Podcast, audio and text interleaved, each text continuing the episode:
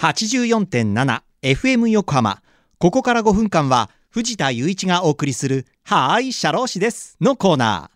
神奈川県社会保険労務士会から社労士さんをお迎えして、さまざまな労務にまつわることや相談に楽しく分かりやすく解説していただきます。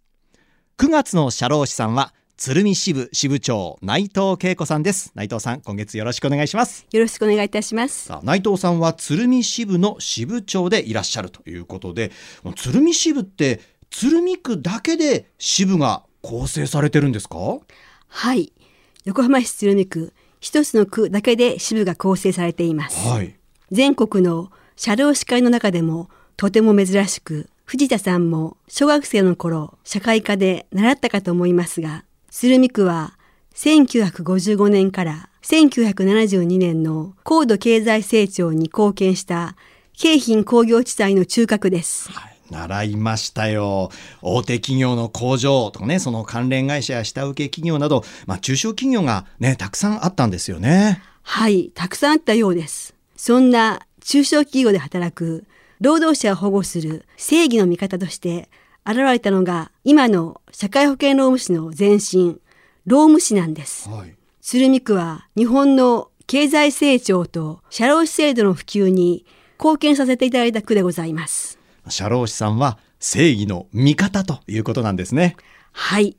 正義の味方として社長さんとそこで働く労働者がウィンウィンの関係を築いていただけるように、日々研鑽を積んでおります。リスナーの皆様が社会生活を営む上での良きアドバイザーとして社労士をご活用いただければ幸いです。はい、さあそんな社労士さんへご相談ができる今月は無料相談会もあるんですよね。はい、今月の23日土曜日と24日日曜日、横浜そごう前広場で街頭無料相談会を11時から17時まで行います。社労士20名が無料で個別にご相談に対応させていただきますので、よろしければどうぞお気軽にお立ち寄りください。はい、社労士さんに相談したいことがある方、またお近くね、その土日2日間ちょっとねそっちの方に行くななんて方、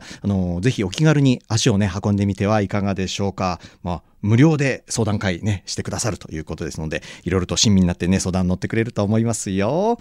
さて、では改めて今月はどんなお話をしていきましょうか？はい、先月は年金の法改正のお話でしたので、はい、今月はそれ以外の法改正についてのお話になります。はい、具体的な内容は、月60時間を超える時間外労働に関わる割増賃金率の引き上げについて、はい、賃金のデジタル払いについて、労災保険率と雇用保険率について、出産育児一時金についての話になります。はい、では、一つ一つ今月ねこうかけてお話を伺っていきたいと思いますが、まずは月60時間を超える時間外労働にかかる割増賃金率、これについて教えていただけますか？労働基準法では労働時間は1日8時間1週40時間以内と決めており、はい、事業主がそれを超えて働かせると25% の割増を払ってくださいねという仕組みになっております。はい、令和5年4月1日から1月60時間を超えて働かせた場合、事業主は 25% ではなく 50% の割増を払ってくださいねに変わりました。はい、中小企業は今年の4月1日からなのですが、大企業は平成22年2010年4月から変わっています。また 50% の割増を払うことに変えて、労使協定を締結することにより、その一部を有給の休暇である代替休暇として与えることもできます。割増賃金率引き上げの対象の中小企業では、給与計算における対応はもちろんのこと、就業規則の改定や